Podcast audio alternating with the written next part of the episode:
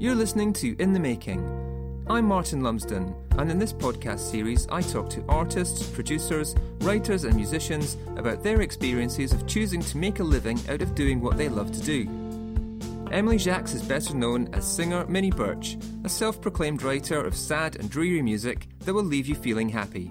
Her debut album, Floundering, was released in 2015. I think I remember seeing you saying, right, this is it, I'm going full time on this now.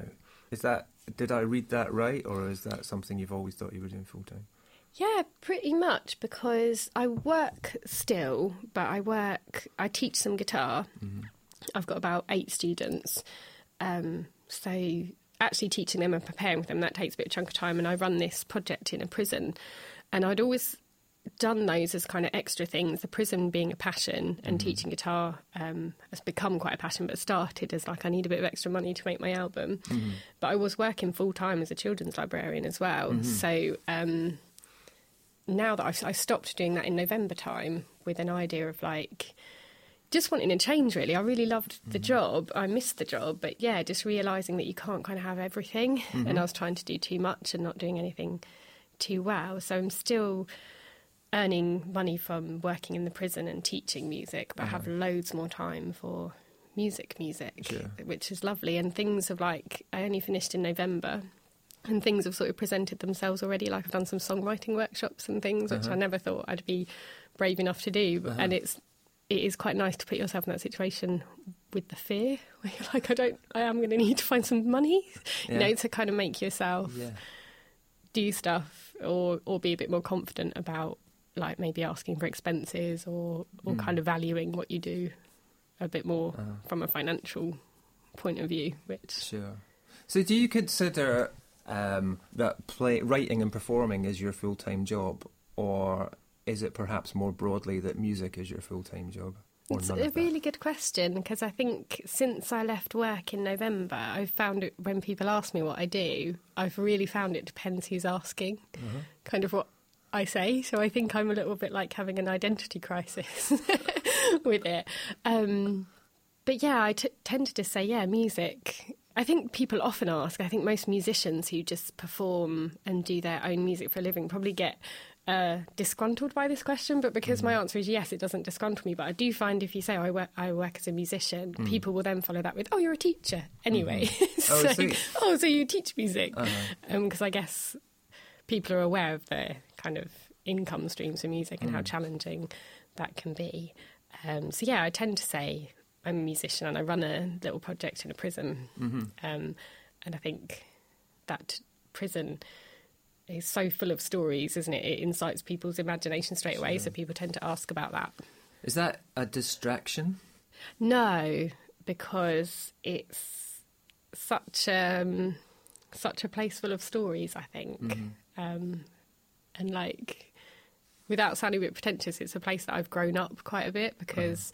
I started there when I was like 21. Uh-huh. So I've been there like over 10 years. Uh-huh. So like a long time and I've sort of been working on this project and changed a lot and so it's had like quite an impact on my writing mm-hmm. I think I've met people that I would never have met before mm-hmm. um, but also going from trying to run a charity project and run a full-time job and be a musician I think if I didn't do I think I work quite well like a lot of people if my time is limited mm. I work harder I think if I woke up on Monday morning and thought I've got a whole week to do music I might watch more telly or yeah. eat more cake. But if you're like, you know, I've got this whole of Wednesdays out because I'm in the prison, I've got to prepare my guitar lessons, mm. then, you know, other things that come up, I think it's nicer because it's still yeah, precious yeah. moments to grab. Yes, yeah, yeah. I really admire people that can work full time on just their craft, whatever that may be, and just have that discipline to do it. Yeah, I was going to say discipline. I was stretching. What's the word? You need to be quite disciplined when you when you haven't got a lot of time, it means you need to be much more disciplined with the time that mm. you have. But as you said, when you've got loads of time, it's like when it doesn't matter. Yeah, it's harder to just go. Well, I better get on with it then. Yeah, I work much better, I think, having limited time. But it's taken me a little while, I guess, to kind of adjust, I suppose, uh-huh. to kind of working like a full time job that was quite like full on. Uh-huh. So so do you remember when it was that you thought, oh yeah, music is is my full time thing. That's what I do. I don't really, um, because I think it's when you're on your own, it's quite a hard thing to say as your thing. I think it's similar to the conversation you were having with Lauren. It's about um, there's an element of arrogance almost that people assume kind of comes with that. So, or it's self worth, isn't it? Because you're essentially mm. putting a price on like yourself. Mm. So it's like quite a hard thing to navigate. But I think the decision around it just came from like a big realization that I didn't want to have any regrets. Mm-hmm. I think when you're in music, you're just surrounded by really inspirational people all the time. Mm-hmm. But you will meet, like in any walk of life, it's not fair to say of just music, you will meet a couple of people who it hasn't worked for them because, and mm. there's like a whole list of things that weren't their fault that came along that they had to do that have made it hard. And I thought, I don't want to mm. be that grumpy old lady in a bar that's, oh, it's easier for these young musicians. I had to do this. And I just thought, you know what, I want to make sure that I can just say I gave this Yeah. a good shot. I gave, I put all my energy into it and uh, loved it and nurtured it and had loads of fun along the way. And whatever came of it is what came of it, rather Yeah, than yeah. thinking, oh, I d- maybe something more could have come of this if I'd have put more effort into it. Yeah. Um, yeah, so I think I kind of do remember the point where I thought, okay, I think I need to make some changes to be a bit happier. I like that. I like that you said about the fun thing. I was speaking about this. A friend of mine who's an artist. We were talking the other day about w- when you're doing something in the in creative arts or wherever it might be, and you're doing something by by yourself. There's lots of things you have to do that go along with that. So you you want to create music, you want to perform. But you know there is also the shopping and there's the taking care of stuff. It's very easy to fall into thinking of it as a burden rather than as a as the thing. No, but actually, no. This is I love doing this. This is the joy that comes in with this, and you Mm. can quickly start saying, "Oh, I had a terrible day today because the bulbs in the studio started fizzing and breaking, and I need to get them all done." Instead of going, "Yeah." so, what is it that inspired you to start in music in the first place? Um, I think, uh, like a lot of musicians, I've been doing it since I was so little, or like having a passion for it. I can't entirely remember, but I do know that my sister is a big kind of factor in the fact that I listen to half decent music. Like my whole family are really like music obsessed. My parents had a big record collection, um, but my sister, who's just a few years older than me, was really into like finding unusual bands and was really into like the grunge scene and I just like most annoying younger sisters wanted to be like her Uh-huh. so I think I would have probably just remained listening to Kylie Minogue forever which there's nothing wrong with but I think the second you become passionate about those kind of bands the obvious thing to do is to start a band with your friends in your garage that's just how that scene worked Mm-hmm. so that's just what I did from about the age of 11 or 12 Wow. which I thought we were quite grown up at the time, but when I see 11 year olds now, I think that is quite tiny. Yeah, yeah. I, I love to think back on the like very um, emotional things that we were writing about at the time. They seem very serious. Um, but also, I already had a guitar um, in the house before my parents got me one um, at Christmas when I was about, again, about 11 or 12. That was my first guitar, but we already had one in instruments because my granddad is really musical. I don't know if I've ever bored you with this, but he was a George Formby impersonator, a pretty Really? successful one. Um, there's quite quite a big scene for that. um, quite a lot of yeah hardcore fans of George Formby. Um, so he was yeah very good at that and what he did, and he was obsessed with the idea that we should all learn ukulele or banjo. So he's got a gazillion grandchildren. Actually, we're quite a big family, and we all got given a ukulele. I think possibly when we were born. I don't even remember when I got mine, but like really early on. I always get confused with this. Actually, is it because George Formby? I always thought he Mm. played a ukulele. Is that right though? Because Yeah. it is right. Okay, yeah, I think I've seen it- pictures of him with a banjo as well, so he must That's both. maybe yeah. what I'm thinking is the, and then I, cause I don't know these instruments. ukulele, and then there's a banjolele as well. Yeah, there, which is a- yeah. I. Do you know what? If there's anyone who knows an awful lot about them, I've got a really beautiful collection of instruments that my granddad's given me, and I'm not even sure what half of them really are. Uh-huh. Like you know what their official name is or what they're tuned to. Yeah, they're just very beautiful that he's given me. But I've got a banjolele that he gave me, which is really cute. Doesn't stay in tune, it's nice. Fantastic. and you've not been tempted to do any George Formby covers? Um, not sure how uh, comfortably lyrically they always translate to the modern world. Um, but yeah, I did a few. I um, played a gig in um, a care home, like an old people's home, and I did a few there. And it was a really nice gig because um, the, the guys running it said, you know, they like you to play a few songs, but they like you to chat a bit about who you are and stuff. So the second I sort of said, you know, my granddad used to play. Um, a few George Formby songs, I would share a few with you. Um, that's all they wanted to talk about was, um, and then they discovered that my granddad was um, he was a beef eater. So that's Oh, they wow. kind of just wanted this whole talk on my granddad. So I just thought I could make a living just doing talks out of my granddad. It sounds, it sounds like it, yeah. I'm, I'm now conscious of going, right, I'm not going to keep asking you about your granddad. He's an interesting guy. That's We're going to have, have to have another whole other show about your granddad. It would be great. So you're 11 years old and, and in a band Hmm. in your shed, and you're playing what? we- we used to just play terrible songs that we'd written and terrible cover songs of just like Nirvana or whatever bands we were into. And um, I had a few bands when I was younger that were just friends writing, and then I put together a band with my good friends Alison and Owen, and we were two guitars and a bass. We must have been about 14 at this time 14 15 and um, we just used to rehearse in her parents front room um, different cover songs different songs about the the tyrannies of being a teenager. And um, we used to hear drumming from up the road and we just one day got like brave enough to go knock on the door and be like hi we're a band. We think somebody's drumming in this house kind of thing. Oh i think we knocked on the door. And we were like oh hi um, we heard some drumming. And this guy's mum was immediately like i've had a word with him. I'll have another word. It's unacceptable. We were like oh no we're a band. And we met like our this guy called andy who became like my best friend um, and he's um, really successful in the music business now. He manages like rock bands and stuff. But yeah, we like knocked on the door and just said, "We've heard you drumming. Will you be in our be in our band?" And we went on to be this band called Husk. I have no idea why that was our name.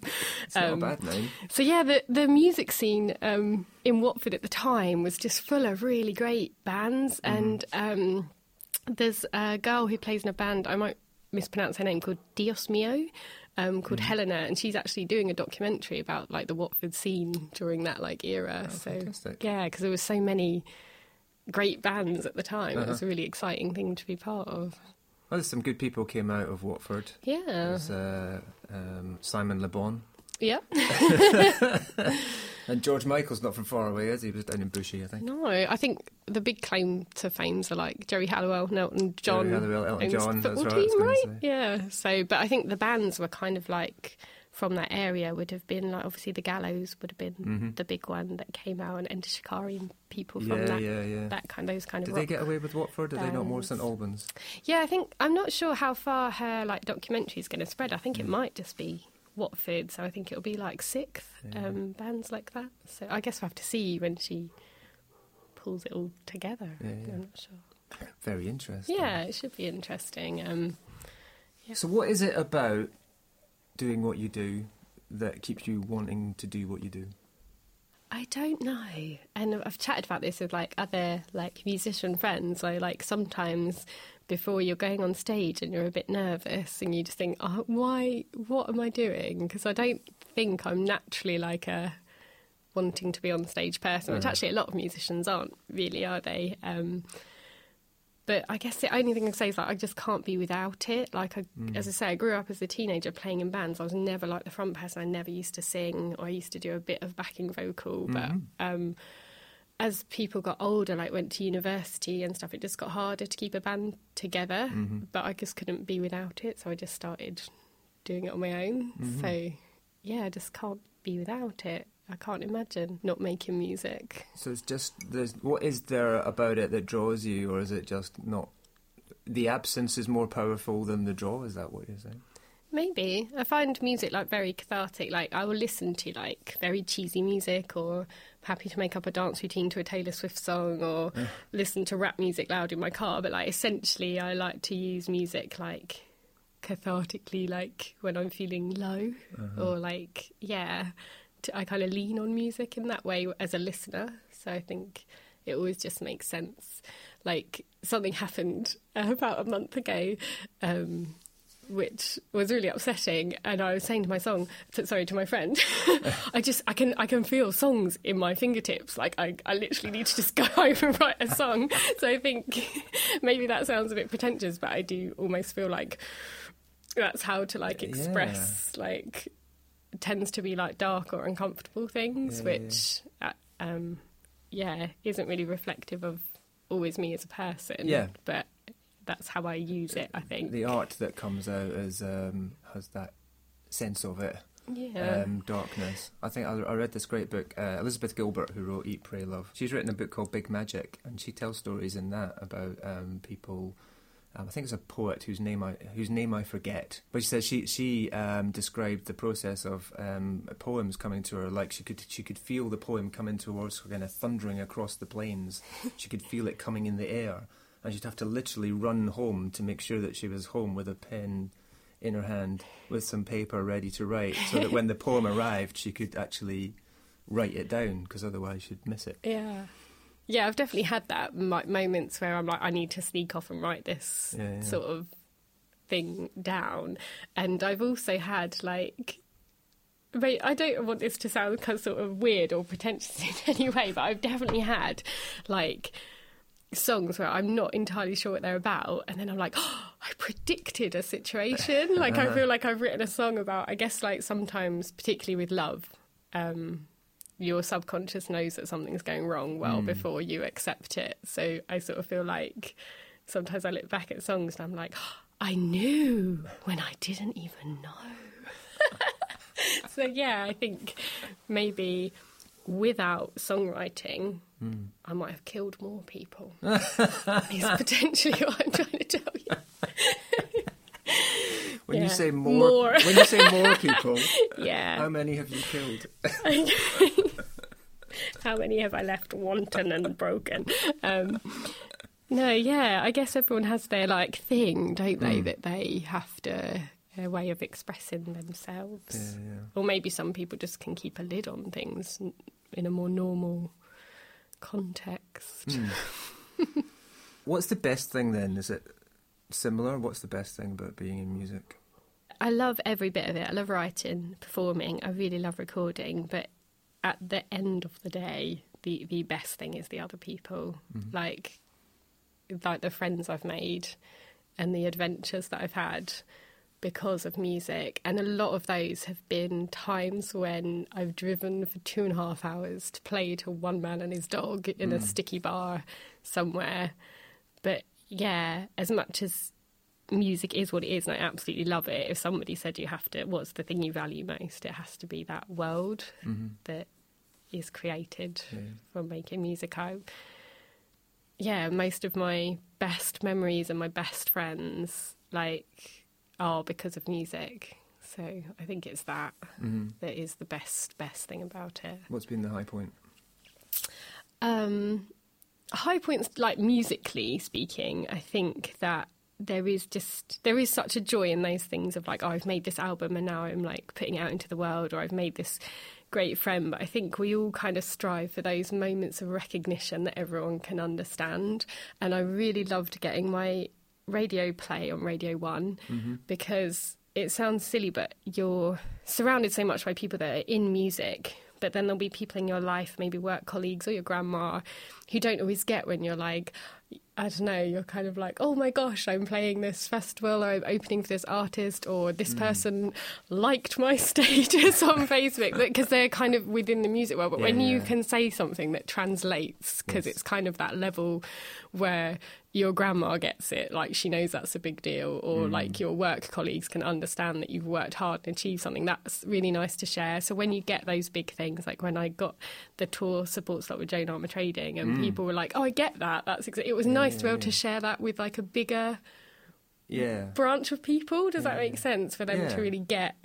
I suppose maybe maybe this is a harsh thing to say, but I think it takes it out of the realm of hobby yeah. for other for other people. Because otherwise, I think, especially working in these kinds of areas, I think people say, "Oh, is that something that a lot of people do on the side rather than do as the as the main thing or for Yeah. real. So when you when you kind of put it in a context of something, they go, oh, but they're they do it as a proper job, so maybe you're doing it as a proper job as well. yeah. And I think it it- even people who are within music, or especially those people, they're bombarded so much with, oh, listen to my track or whatever, that if you can, you know, maybe cheaply use one of those things that you've achieved to kind of get them to pay attention somehow, hmm. it just, those moments do open doors for like other people to hear what you're mm. doing and it is really nice when people think oh okay i'll click on that link then or and it was kind of similar to what you and lauren were discussing. It's mm. not necessarily um, arrogant to say what you have done. Mm. It's just a fact and if that fact can help more people to make a choice out of the bazillion bands online or Yeah, yeah. whatever that they're being told to listen to their tracks and it is nice that more people I think even even you. for yourself as well, I think it's important to acknowledge what you've achieved Hmm. with. Uh, yeah, some kind of gratitude and acknowledgement for saying, "Well, I, you know, I, I did that." Because if you don't kind of celebrate your achievements, then what's it for? Well, that Hmm. doesn't mean throwing it. You know, you don't have to shove it in people's faces. But get a t-shirt they probably have got them. I've been on Radio One. Mm. My brother said like the coolest thing to me actually when that happened. He's quite like a level-headed, straight down the line kind of a guy actually, and he said to me, "There's there were always going to be." People who are actually much better than you that never get played on Radio One, and he said and there will always be people that are much beeper than you that are going to go on to do so much better than you ever will. And he was like, "So just do what you do," and I was like, "That's so true because it's."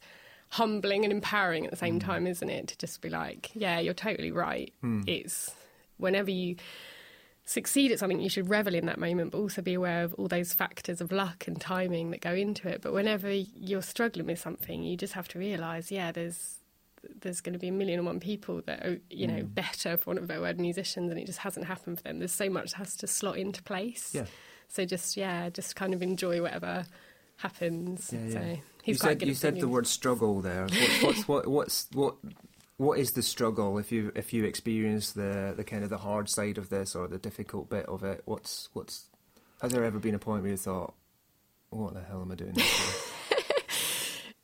No, not really. I think that I'm because I'm only just coming into that place where I'm really taking it seriously in a career. Like I always take my music seriously, but I think that I've always kind of you have moments where you think, "Gosh, I've driven quite far for this," or "I've done this and it hasn't gone quite well." Um, but I think I'm just quite fortunate to be doing what I do, um, and it's such where there are struggles. There's such a good community kind of around it. So it's like Roxanne did that whole like from me to you thing. Roxanne de Bastion. Yeah, like sh- that whole conference based on let's talk about the issues about streaming, or let's talk about like people don't actually know how to distribute their CDs, and um, there's a lot of conversations about women in music Yes. and kind of how that can be. Um, and I was just discussing on Facebook just the other day, like a conversation, one of a better word, that I'd had with a sound guy that was quite uncomfortable. So I suppose there's those kind of little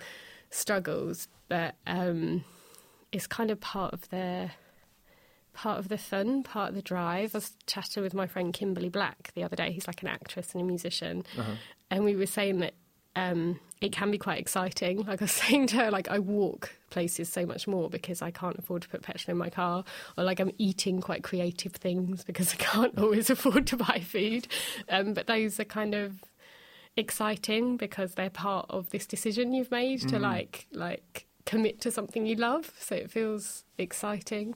But I think when you've had elements of success or you have a lot of people making approaches and going to a certain point with things and then nothing happens, I think you can, and I've definitely had times where you lose a little bit of perspective um, because you've just got your hopes up so high, or mm-hmm. you're just like, why isn't this? I guess when there's an opportunity, you're excited about that opportunity, but you also see the potential rolling stone of it. Like, oh, this is going to gather speed. Something will happen here. People will pay attention. And then maybe when they don't, you can feel a bit like, oh, but I think you just have to go back to yourself and be like, I'm doing something that I love. Um, it isn't meant to be easy. Yeah, yeah. Yeah, but I think I'm quite fortunate. I do know other people that have had different struggles with things. Yeah, yeah. Uh, I think it's a, and- and you may this may not have been what you meant, but I think it's not. It's good to remember that you're doing something that you love rather than doing something in order to be loved. Like, Yeah. do you know what I mean? How Yeah. important is it to get? Of course, you want you want people to like what you do, but that's not fundamentally what's actually important. Hmm. Um, you've got to like what you do first, Yeah.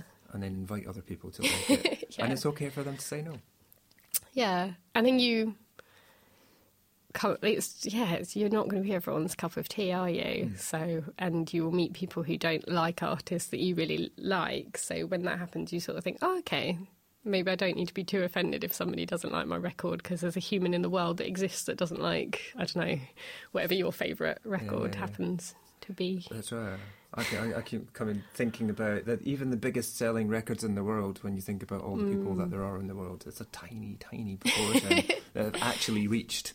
Yeah, And uh, equally, there will be as many people, if not more people, who will say, "I hate that." and they were the, they were the ones that liked the most. You know, Hmm. what's it? Adele's the biggest selling um, record last week. I'll bet you can find plenty of people that go Adele. yeah, So um, it doesn't necessarily matter. yeah. That's true. So what is there on? What's next coming up for you?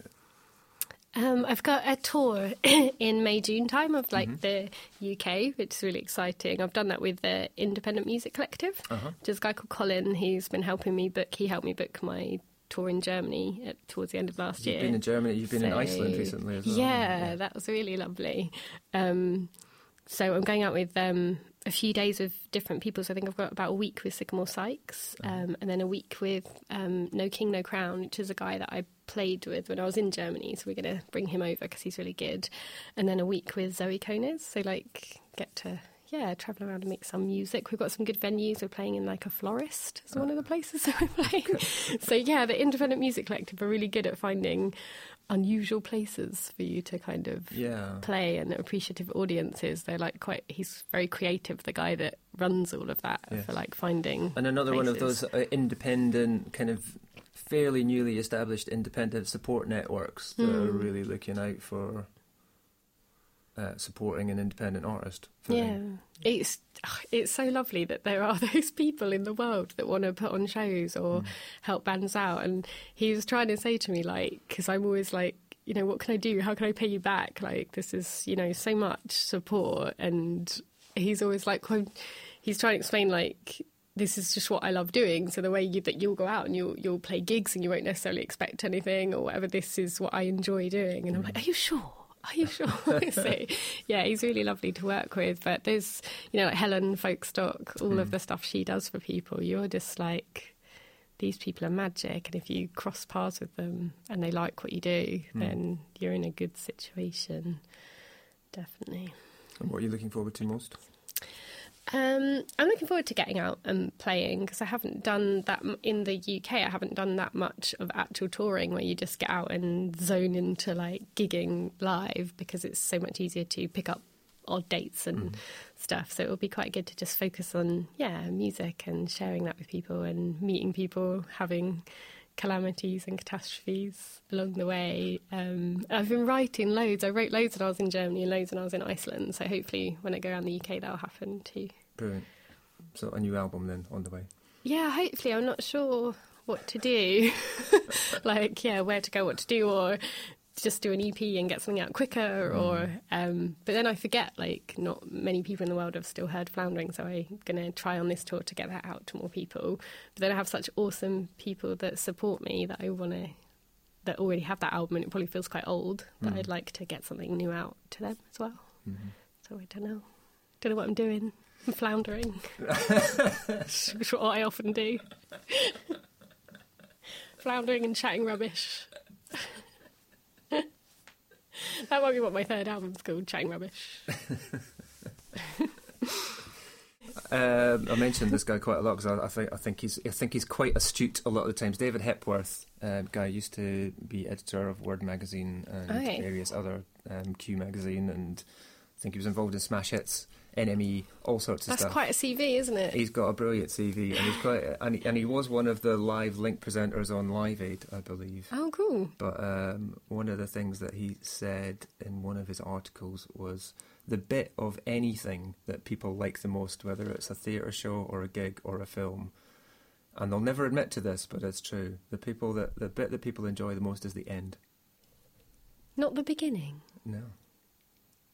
And it's kind of aligned with what you were just saying just now. You know, when, you, when you get to the point where it when it finishes, that's the bit when you go, oh yeah, Yeah. ah, yeah, yeah, it's fantastic. And if you if you outstay your welcome, or if you get the end wrong, that's what Mm. leaves people disappointed. I've had that before as well when maybe um tends to be at festivals when this happens when someone's running late or something's gone awry with the bill and people say can you just extend your set list? And they'll say it to you when you're on stage and you're like my set list is a story. I can't just add things at No. the end. But also like people do appreciate like a moment to ch- particularly the kind of music I make mm. where you are listening attentively hopefully because it's quite uh, subtle quiet music. They do like a moment to just go to the bar and I mm. think people are like oh because if we stop the music everyone will leave. And I think well not not always actually. Mm. Sometimes it is nice to have a break. Because I've had that a couple of times where promoters have almost been like just keep on going like the other band aren't here. And I'm like not only do I think people have had enough but I'm now really scraping the barrel on Yeah. material giving them my best Just give, so just give them yeah a break. Yeah, yeah. so No, I, I quite yeah. like that. People people like endings. When I thought about it, I thought, yeah, you're right. There's something about the end of something that's Yeah. very satisfying. yeah